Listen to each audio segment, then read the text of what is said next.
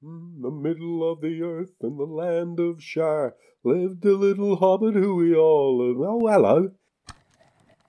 How you doing? Just caught me polishing my dice there. No, not like that. Uh, this is one of those uh, bonus mini episodes. I was just listening to uh, the most recent episode of uh, Roleplay Rescue. Che Webster talking about being on top of his game. Just made a few notes there while I was listening, and I just thought I'd read them out. So, if this sounds like me reading out some notes, well, that's because I'm reading out some notes. So, uh, glad we got that cleared up. Here we go.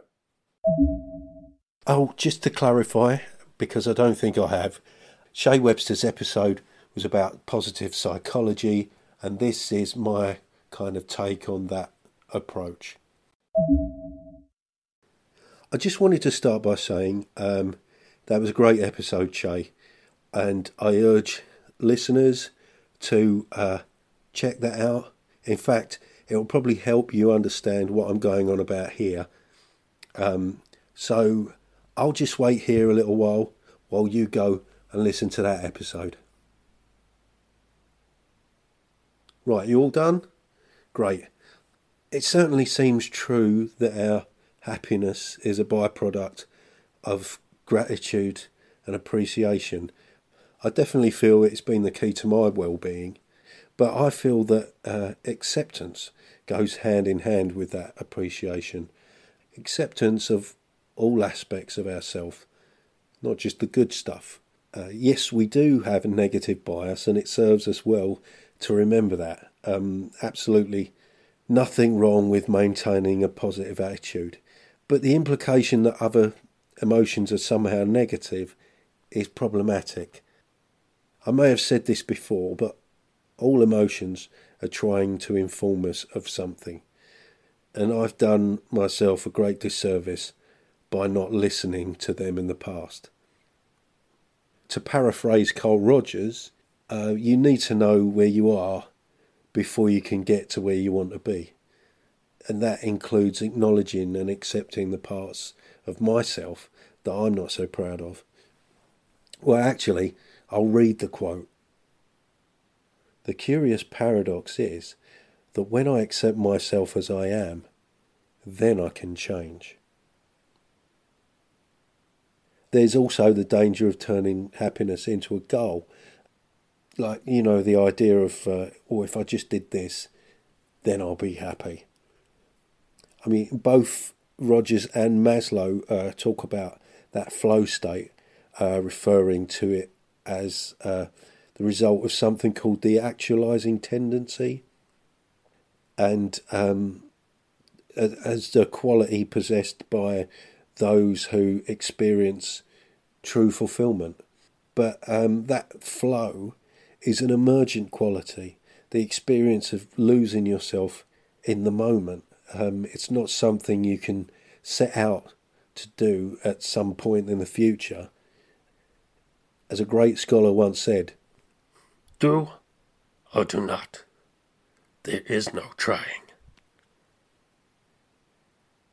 It concerns me a little the possible oversimplification of thinking that things like depression and anxiety are simply a lack of positive thinking. I certainly agree there are many people in this country, at least, on medication who probably shouldn't be on medication. It's kind of an upshot of a struggling, underfunded healthcare system uh, where it's cheaper and easier to prescribe drugs than it is to provide other forms of support. And that's not to say that drugs aren't necessary because there most certainly are many mental health conditions where drugs are extremely helpful. But ideally, they should be just one aspect of care that's available. Like most things, it's horses for courses. It's not one size fits all. And, you know, you have to find what works for you. Uh, but yeah, uh, that's um, that's about it really. Um, thanks again, Che, for a great episode. And thank you, listener, for listening. This episode has been brought to you by Pipe Dream. Pipe Dream. Here at Pipe Dream, we endeavor to create a bespoke community tailored to your needs. We have a team of professionals working around the clock, maintaining the kind of community that will meet your very own exacting standards. Pipe Dream. We guarantee an environment in which you will not be offended. Pipe Dream. You will not encounter triggering language. Pipe Dream. And you will never be confronted with challenging opinions or ideas.